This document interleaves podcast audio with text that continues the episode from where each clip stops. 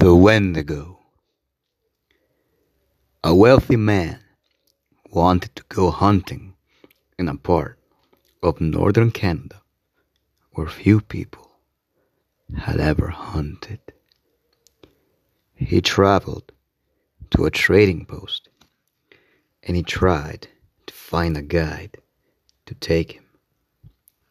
But no one would do it. It was too dangerous, they said. Finally, he found an Indian who needed money badly, and he agreed to take him. The Indian's name was Defago.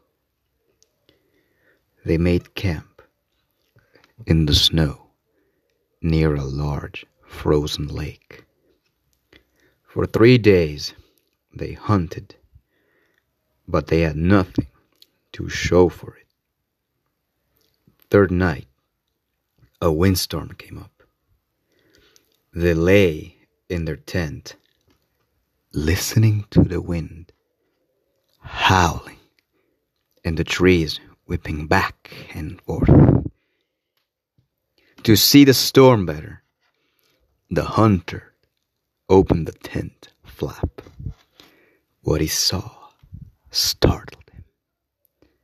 There wasn't a breath of air stirring, and the trees were standing perfectly still. Yet he could hear the wind howling. And the more he listened, the more it sounded as if were calling Defago's name. The Fago, it called. The Fago. I must be losing my mind, the hunter thought. But Defago had gotten out of his sleeping bag. He was huddled in a corner of the tent, his head buried in his arms. What's this all about? the hunter asked. It's nothing, Defago said. But the wind continued to call him, and Defago became more tense and more restless. The Fago, it called. Defago. Suddenly, he jumped to his feet and he began to run from the tent. But the hunter grabbed him and wrestled him to the ground. You can't leave me out here, the hunter shouted. Then the wind called again, and Defago broke loose and ran into the darkness. The hunter could hear him screaming as he went. Again and again he cried, Oh, my fiery feet, my burning feet of fire!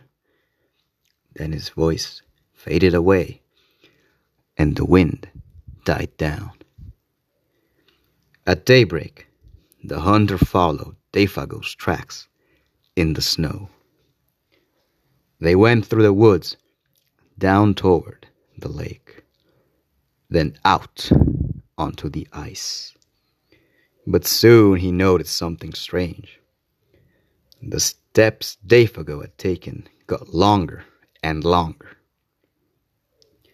They were so long, no human being could have taken them.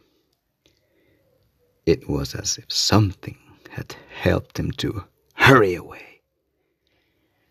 The hunter followed the tracks out to the middle of the lake, but there they disappeared.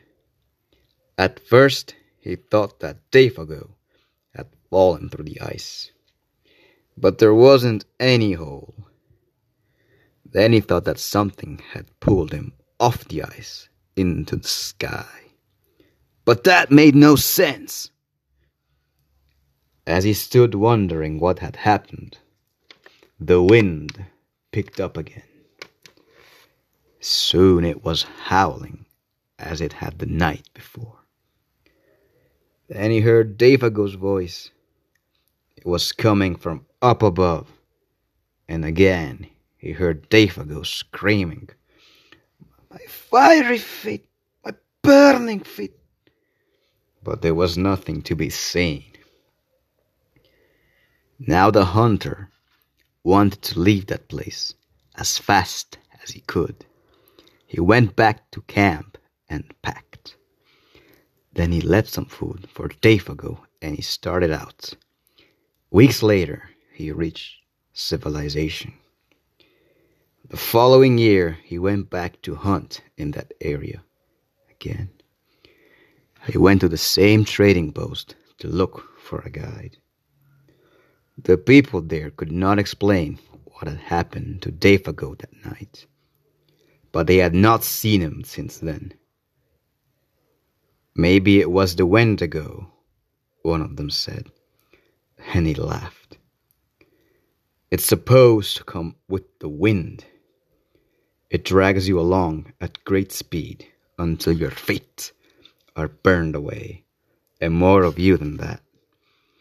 And it carries you into the sky and it drops you. It's just a crazy story, but that's what some of the Indians say.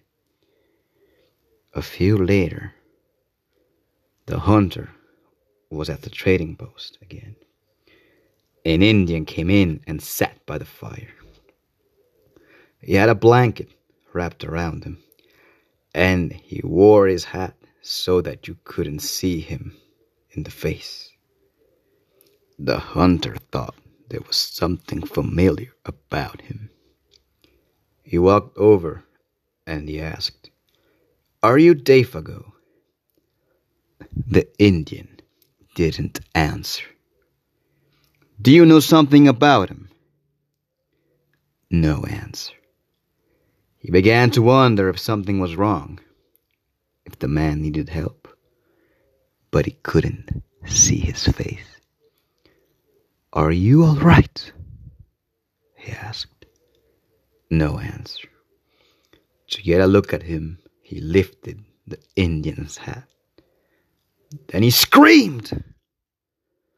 There was nothing under the hat but a pile of ashes.